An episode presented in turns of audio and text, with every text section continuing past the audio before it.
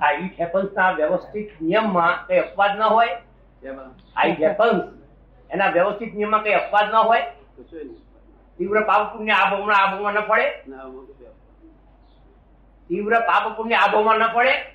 તીવ્ર પાપ પુણ્ય હોય તો આ ભાવમાં ફરે નહીં? ના. ના પડે એ વ્યવસ્થિતમાં જ આવે? ના નહીં તો એનું એવું છે ને ગમે તેવા પાપ પુણ્ય હોય પીર હોય કે ગમે તેવા મંદ હોય. પણ આ જે મોર આવ્યા પછી તરત કેરી થાય નહીં. એના જેવી વાત છે મોર આવ્યા પછી તરત કેરી થાય. એટલે કાળ બીજે.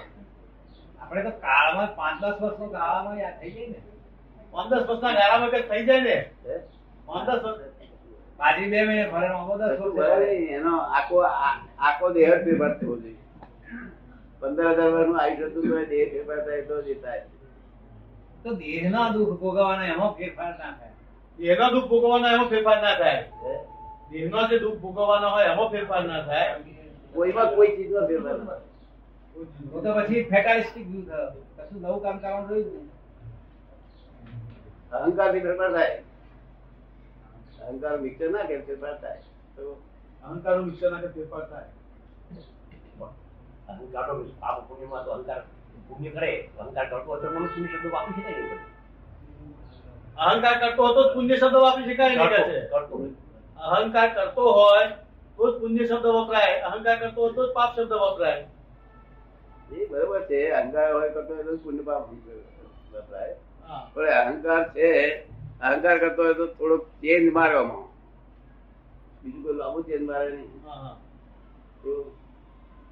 એ તો બની ગયેલી વસ્તુ છે હેપન ઇટ હેપન અને નવું નવું પાછું થઈ રહી છે. શું નવી નવું વેચી નવી જાય. ફિલ્મ થઈ રહી છે અને આ જૂની છે તો ફિલ્મ કરે છે. શું ધંધા જર નહીં થયેલો આવું કે નવું કરવાનું કઈ રહ્યું કે છે? નવું કરવાનું જ કઈ રહ્યું કે છે પછી? નવું કઈ કરવાનું? બધું થઈ જ રહ્યું છે તો નવું કરવાનું કઈ રહ્યું કે છે? નવું કરવાનું તો જગત ને નવું નવું જ કર્યા કરે છે ને. પછી અહંકાર છે તો નવું ચિત્રા વગર રહે જ નહીં ને. આપણે ગમે તો સમજી ફરીએ. તો નવું ચિત્રા વગર રહે જ ને. જે પુણ્ય શબ્દ મેં વાપર્યો છે તે અહંકાર કરતો હોય શબ્દ માટે વાપર્યો. હે? અહંકાર કરતા છે માટે પુણ્ય શબ્દ કરતો, અહંકાર કરતો હોય. કરતો હોય. કરતો હોય. કરતો.